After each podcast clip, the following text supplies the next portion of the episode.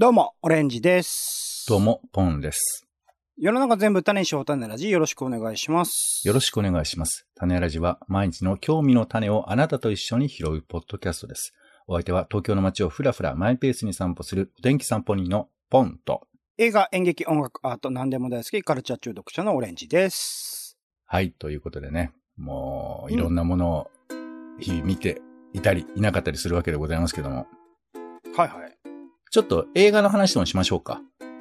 あら、はいはい。はい。えっ、と、まあ、夏、どうなんですか？その、僕はあんまり映画そこそこしか見ない方なんですけど、この夏どれぐらい、オレンさん映画ご覧になったんですか？新作は多分週3から4本ペースとかですかね。えーじゃあまあ20本ぐらいは見てるかもしれないね。かですかね。まあ DVD でそれこそ前半にちょっと話しましたけど、宮崎駿マラソンとかしてたんで、は、はい。それ入れると、配信とか入れるととんでもない数ですね。そうか。一応僕はですね、今年の話題作ということで、夏の、うんえー君たちはどう生きるか？は見まして。はいはいはいはい。うん。あ久しぶりですねと、バービーを、見ましてはいはい。うん、はい。もうこの二つは、いや、なんていうか、久々にその話題先行型映画だったなって感じがして、その中身見る前からその存在をすごい伝えられちゃう映画だったじゃないですか。どっちも。たまたまだけどね。まあ、そうですね。中身については君たちにどういうき、君たちはどういう切り替えとかは、まあ、ほほぼほぼ事前広告とか出さずにっていう形ではありましたけど、うんまあ、存在自体はね、話題性としてはすごくうん際立どっちもね中身についての話が先行したんじゃなくて、存在っていうものがすごくこう、世間に伝わってしまった。まあそれはいわゆる宣伝、はいマーケティングという言い方をすれば、まあまさに正解とも言えるんでしょうけど、まあバービーの方はちょっとね、なんか難しいニュアンスが絡みましたけど、ネガティブな、そうですね、ニュアンスがありましたね。そう。いやでもバービー見てさ、はいはいはい。まあ比べても意味ないんだけど、やっぱバービーの方が全然僕の中でやっぱ衝撃でかくて。うんうんうんいや、これは、まあ、別に、そんなの、いっぱいそんな映画ありますよって思うけど、まあ、ここまで、バービーっていうポップなアイコンを使いながら、こんな複雑なことを、しかもち、ちゃんと普通に面白く見せるとか、まあ、僕の一応感想はね、俺、剣の映画だと思ったわけ、シンプルに。うん。まあ、同性っていうのもありますけどね、僕とかポンさんとかはね。そうそう。いや、だけど、んつまり、あの、まあ、これ本当複雑な映画なんで簡単に言えないんですけど、いわゆるその女性の権利とかいうふうなことをうん、どこにまず標準を合わせるのかっていうのは今時の映画のまあき基準になるのかもしれないし、なんならこの映画も冒頭からそういうことをもうがっつりやってくる映画だから、だかまあ、ら、2001年宇宙の旅のね。えーそうそう。だからまあバービーっていう人形そのものがどういうふうな歴史を描いてきたかっていうことを、まあ、バックボーンに置いておきながら話が進んでいくわけですけど、だけど、うんこのノリを受け入れるところまでは普通の映画でよくあるパターンなわけですよ。女性をどうするか。だけど、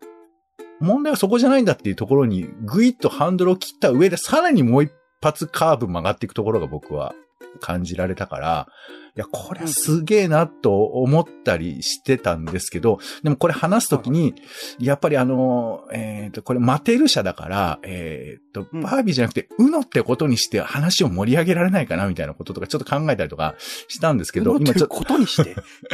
いや、マテル社ってすごい面白いゲームいっぱい作ってるんですよ。うんうんうん。ウノもそうなのだから。うんうんうんうん。でそういう話もね、はい。そうそう、で、できるかなとか思っても、まあまあいいや。まあとにかく、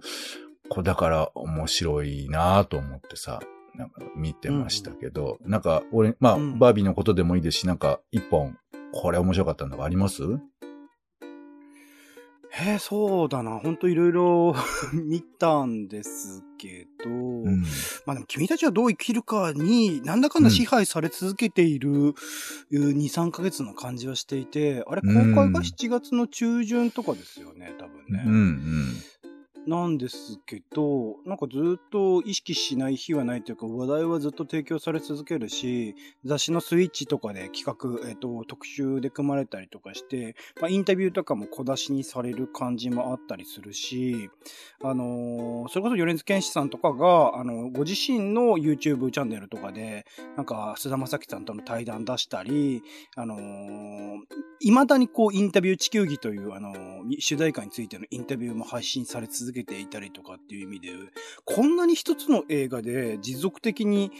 あのー話題がキープされ続けているものは多分なかった。宮崎駿作品の中でも多分なかったと思うんですよ。そういう意味で言うと、事前告知なしでやってきたっていうのも含めて、鈴木敏夫さんが狙ってきたことの、なんか、えっ、と、多分興行収入的にはあんまり響いてない。風立ちぬとかと同じぐらいじゃないかな、言ってもっていうぐらいの、あのー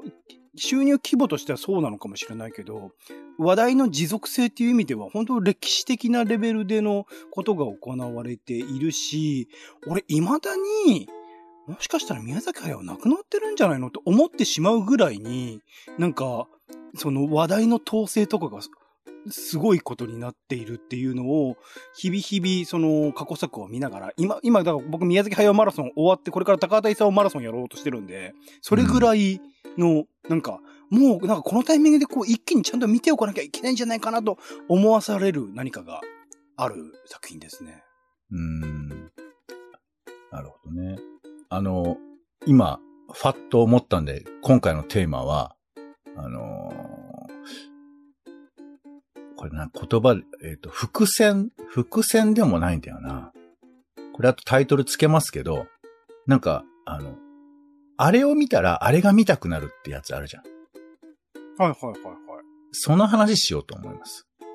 おおいいじゃないですか。最近ね、あのーまあ、2冊ゲーム系の本が出まして、うんこれを、珍しく僕本をね、ちゃんと読んでるんですけど、うん。えー国産 RPG クロニクルっていう本がまずありあ、ましてアト。ロクのあれじゃないですか。アトロくんの、そうね、あの、まあ、ラジオ番組で喋ったことを再構成したみたいなことが、まあ、書かれてますけども、まあ、簡単に言うと、えー日本のロールプレイングゲーム、まあ、ロールプレイングゲームっていうのも、あの、もともとはコンピューターゲームの言葉じゃないんだけど、まあ、今で言えばドラクエとか、えーファイナルファンタジーとか指す言葉になってますけど、この、まあ、今まさにドドラクエとファイナルファンタジーについてを、まあ、それを、まあ、ほぼメインに据えて、えー国産のロールプレイングゲームっていうのが、まあ、どういう風に進化していったのか。まあ、何せこの二つの作品っていうのは、あの、もう本当にぼ、う、あ、うん？最初に出たところからずっと話題になっていて、で、しかも、あロールプレイングゲームっていうのが、日本の中で根付くスタートから、まあ、今の最新進化までを描いているようなものであったりするので、まあ、この二つの作品が、えーどういうふうに成長していったのか。で、またこの二つというのが、僕らの距離からだとなんとなく、まあ、えーオーソドックスなやつと、ちょっと最新映像をやるビジュアルチックなやつとっていうぐらいにしか思ってないかもしれないけど、実はすごくその、作っている人たちの背景とか戦略とかがものすごく違っていて、だからこそこの二つが切磋琢磨しているのがとても面白いんだっていう話。しかもこの書いた人自体は、えっ、と、もっとエニックスの人なんですよね。そうですね。今、あの、カードゲームとか作ってる人ですね。ドロッセル。そう、ドロッセルマイヤーズってところなのかなっていう方なので、まあその内部的な話があって、あ、これは面白いなと思って、こんなにドラクエとファイナルファンタジーが意味性として違うんだってことをすごく感じたんですよ。まあ言葉で言うと、ドラクエをおっさんが作っていて、ファイナルファンタジーは若者が作っているんだっていうような表現が出てくるんですけど、それってどういうことなんだろうみたいな。まあそれを読んでいただきたいところなんですけど、だからこれを読んで、あともう一冊、えーセガハード戦記っていう本がありまして。うんうん。で、まあ、これも、まあ、これちょっと古めな感じなんですけど、あの、セガっていうね、まあ、ソニック・ザ・ヘッジホックっていうゲームを知ってる人はいるかもしれませんけど、えー、まあ、ハリネズミが高速で走るっていう、まあ、マリオゲームの、まあ、別進化みたいなやつですけど、うん。まあ、で、セガは、まあ、あの、ゲームセンターとかでも結構ずっと頑張ってた会社なんですけど、もとも、もともとって言うと変だけど、まあ、えっ、と、ファミコンと同じ時期に、えー、セガも、その家庭用ゲーム機を売ってたのね。うん。で、ずっとファミコン、まあ、ニンテンドーと戦ってた。まあ、ハードゲーム屋さんというイメージも僕世代ぐらいだとあるんです。あるんですけど、まあ、それ、メガドライブがあって、えーセガサターンがあって、ドリームキャストがあってっていうのがあるんですけど、ドリームキャストが、えー最後に、セガはハードから撤退して、ソフトメーカーにまあ変わっていくわけですよ。うんで、今現在僕らが知ってる、まあ、メーカーになるわけですけど、ソフトメーカーに。うんで、その、栄枯盛衰っていうのを僕はすごい見てるわけ。如実に。メガドライブあたりぐらいから。で、自分はメガドライブ持ってたから、で、それが、まあ、当時ちょっとね、今、最近だと、まあ、プレイステーションと、えー、ニンテンドースイッチとの戦いみたいな感じに近いんですけど、本当にどこが勝利するかということを、みんな、あの、肝そぞろで見てたわけ。ずっとファミコンが勝ってんだけど、でも、あの、欧米の方だと、メガドライブの方が勝ってるみたいな、そういう噂を聞いて、噂？あまあ、そあの、日本の話じゃないからね。あの、伝聞として聞いたりとか。あとあの、ドラゴンクエストがどこのハードで出るかみたいな話とかも、まあみんなドキドキするわけ、当時。うんうん。ずっとファミコン、ニンテンドのハードで出てたのに、それがプレイステーションで映った。うわ、プレイステーション勝つんだわみたいな感じで、まあ当時ものすごい CM 量流したりとかしてましたから。で、その間にセガがいて、あ、うちじゃないんだ、みたいな。あの、関係ないんだ、みたいな、そういう気持ちになったりとか、まあ、そういう栄枯盛衰が、まあゲーム業界、特にまあこの時代にはありまして、まあ2000年初頭とかだよね。だからそれを僕は味わってたから、メガドライブ行けって思ってるけど、まあでも、メジャーじゃねえよな、みたいなこととか思ったりとかしてて、まあそういうの見てたから、うんっていう、だから同時代が思い出される、まあそれは本だったりもしたんですけどで、これをね、さっきの、まあ、あの、国産 RPG クロニクルを読めば、俺ファイナルファンタジー全然やってないから、めちゃくちゃやりたくなるのよ。ああ、はあはあはあはあはあはあ。そう。一体どういうことなんだろう？つまり全然そのゲームが好きとかいう、面白いとかいうことじゃなくて、この、そういう文脈を一個手に入れることで、ファイナルファンタジーの確かめ算がしたくなるっていうか。で、さらにそのセガの方ですよ。セガハード戦記を読むと、もうその時代に何が売れたとか、本当は売ろうとしてたんだけど、いろんな都合で出れな、出なかったとか、本当は一作で作ろうと思ったのに、時間がないから、とりあえず、えーパート1って出して、パート2を別で作ったとか、そういう話とかが書いてあるんですけど、うんうんうん。あとあの、ファミコンで流行ったやつのフォロワー的にこれを作ったみたいなことが書いてあって。うわ、これはやりたいとか思って、その、当時の思い出とともに、その、新しい見識を手に入れることで、あの、著者の人は僕よりちょっとだけ年上な人なんですよ。1971年ぐらいの人なので。だからまあ僕よりやっぱ大人だからよく見えてるところもあるし、まあもちろんセガの社員の人でもあるんですけど、書き手の人は。だからそういう見識を見るとさ、うわ、もう一回やりたいと思って。だなんかそのうんう、んなんつうのかな、本を読むことでゲームがやりたくなることがあるんだなと思ってさ。ああ。そう。だから、あの、まあ、さっきはね、宮崎駿の今の映画を見ることで過去の映画を見たくなるとか、そしてもう一度見たくなるみたいな話があったけど、ゲームもうん。もう一回やりたくなる時ってあると思うんですけど、そのきっかけの、まあ、いろいろある中で本を読むっていうのが、まあ、あるんだなと思って、まあ、しかもやっぱだんだん歴史がね、あの、層になってきてるから、まあ、今、改めてこう、セガのこととか、ドラクエのこととか振り返るっていうのは、まあ、あの、ある種必然的なことかもしれないんですけど、それをなんか、体感してて、一個面白いなと思って。セガのゲームっていうと、今それを振り返ってやろうとすると何をやることになるんですか？まあ、実際はですね、あの、まあ、あの、当時のものをリメイクしたりとか、うんうんうん。あとあの、アーカイブっていうのが最近増えているので、当時のものを、はい。あの、今のゲーム機でできるパターンがあるんですよね。うんうん。そう、あの、だから本当に当時のうんマリオブラザーズとかも、あの、アーケード用のマリオブラザーズとかも、そう、スイッチで、うん。あの、遊ぶことができたりもしますし、で、別まあ一応は。そう、マニア的には、あの、メガドライブミニっていうハードがありまして、はいはいはいはい。これ多分もう売り切れてるから買えないかもしれませんけど、当時のゲームそう、ファミコンミニっていうのがね、ありましたけど、それに続いて PC エンジンとか、えーいろいろ出ましたけど、プレイステーションも確か出たよね。で、うんまあメガドライブも出たんですけど、メガドライブはなんか人気があったから、メガドライブミニう2んという第2弾まで出まして、ソフトが違うんだよね。うんソフトも違うし、機械の見た目も違うんです。あ、違うんだ。へえ。メガドライブこだわってんな2っていうのが当時からちゃんとあって、実は。廉価版みたいなやつがハードで出て。それに上、まあ、それたまたまだけどね。だから中身も違ってて、えー当時、あの CD でえゲームができるっていうのがありましたんで、まあ、それが、えーそういうソフトも含められたりとかして。だ当時できなかったゲームができるみたいなこともあるんだけど、だからなんか、今ゲームをやってんだけど、当時の気持ちを思い出しながら、ただ単にでも振り返ってるだけではなくて、新しい見地も持ちながらやるみたいな、あ、これ、あれだ、あの、有名な人が曲作ってるんだ、みたいなこととかも感じたりとかさ。あ、これは任天堂のこと、やりたかったことをうまく、あの、アレンジしてやったんだな、とか、なんかそういうこととかを考えながらやれたりとかするので、ちょっと面白い気持ちではいるんですけど。でも、あれじゃないですか。ドラクエとか FF とかだと、何時間、何十時間と消化される。僕だから映画とかだったらば、宮崎駿作品でも長くて2時間半ですよ。で、通常2時間以内で収まったりするもんだってするので、ポンポンポンポンってもう見続けていけますけど、うん。ゲームだとそうはいかないんじゃないですか。そうね。まあだから、ちょっとその、ちょっとかじるみたいなことがあるんですけど、でもこれも不思議なもんで、勉強してなんかちょっとやるって思ってるのに、意外と普通に面白くなってやっちゃうっていうことがあるわけ。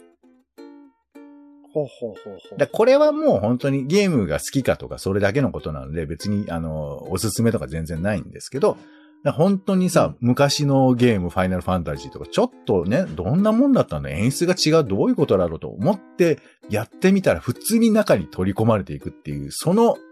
なんか自分の変化しちゃう？あの、ミイラ取りがミイラになるみたいな感じが、すごい楽しいよね。そう。なんかそういうことをね、うん思ったりしたというのが、まあ一つなんですけど。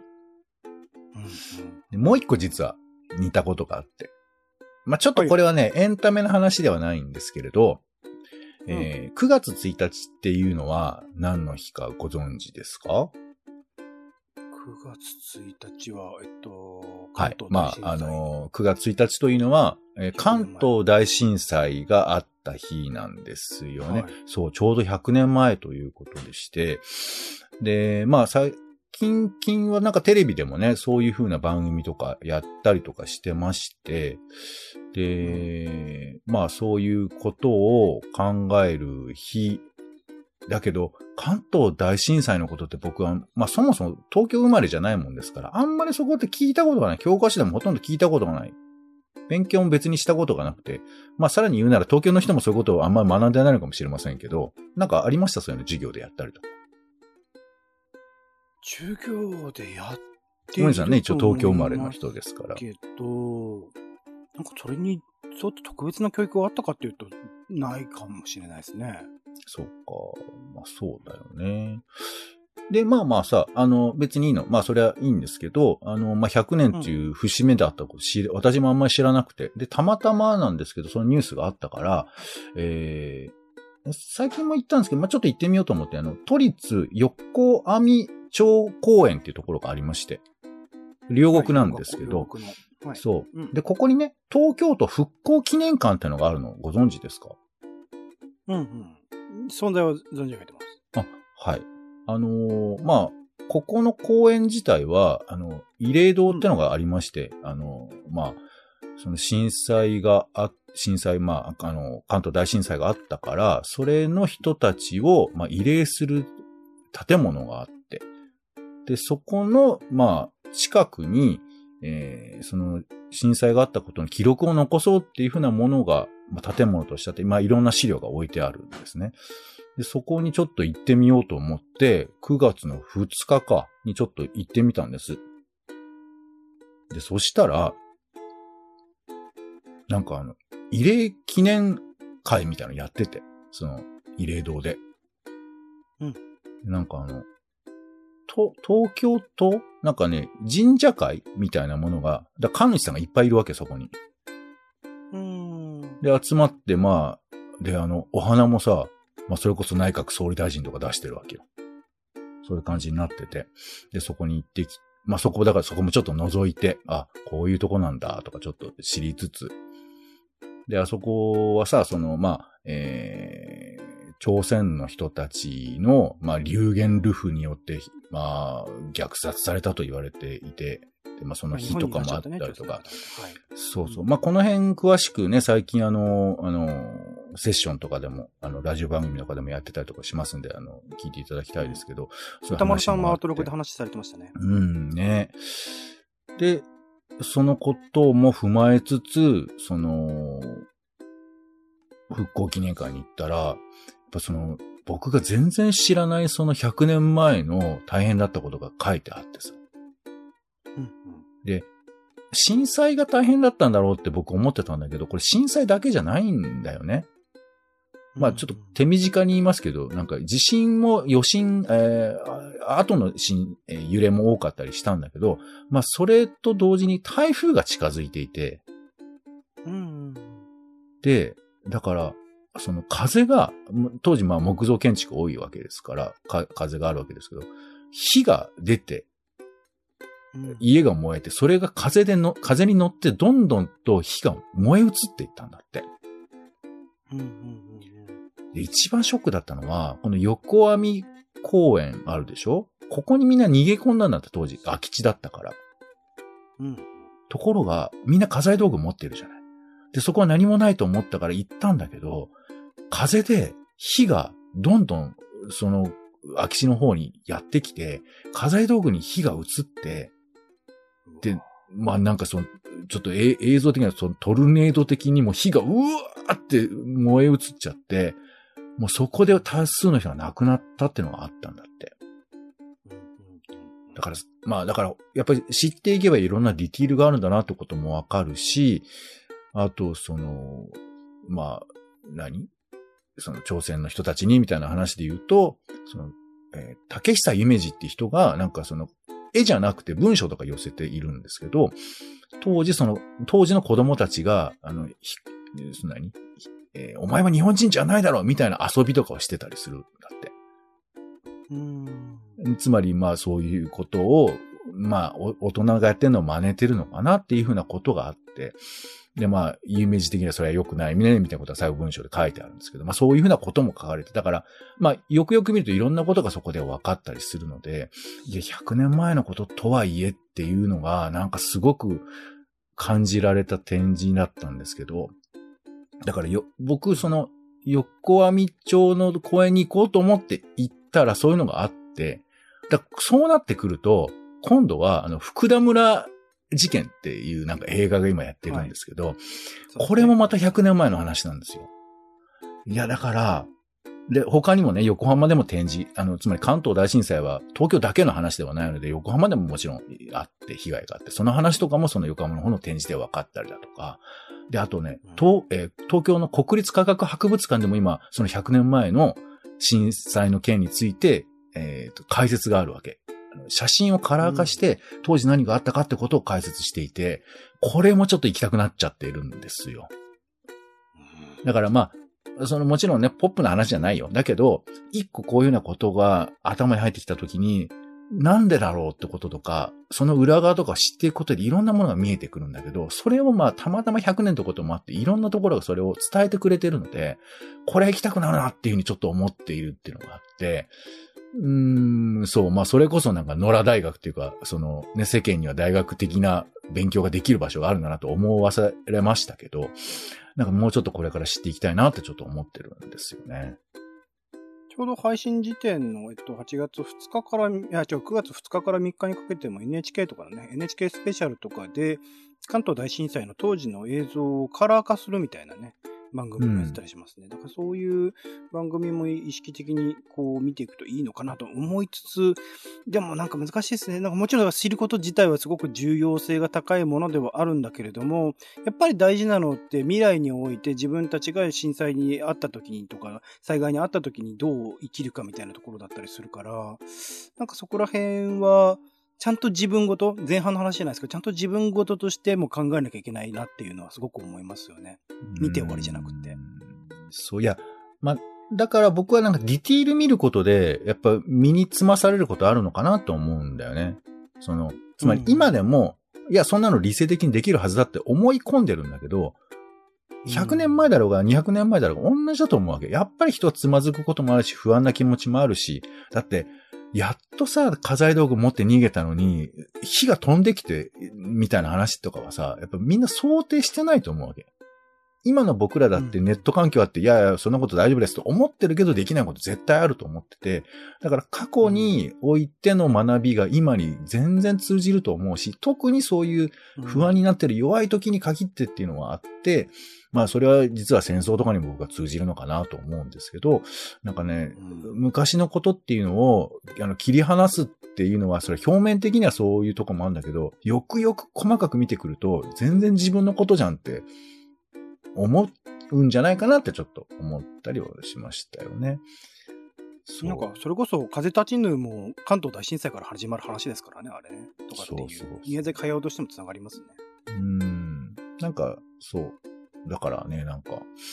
自分の見てることが過去につながって、で、過去のものが今でも体験できるものがあったりすると、それをまた咀嚼したくなるみたいな、まあそういうことやってると時間がなくなっちゃうのはなくなっちゃうんですけど、うん、なんかね、そういうことを感じた二つの話でございました。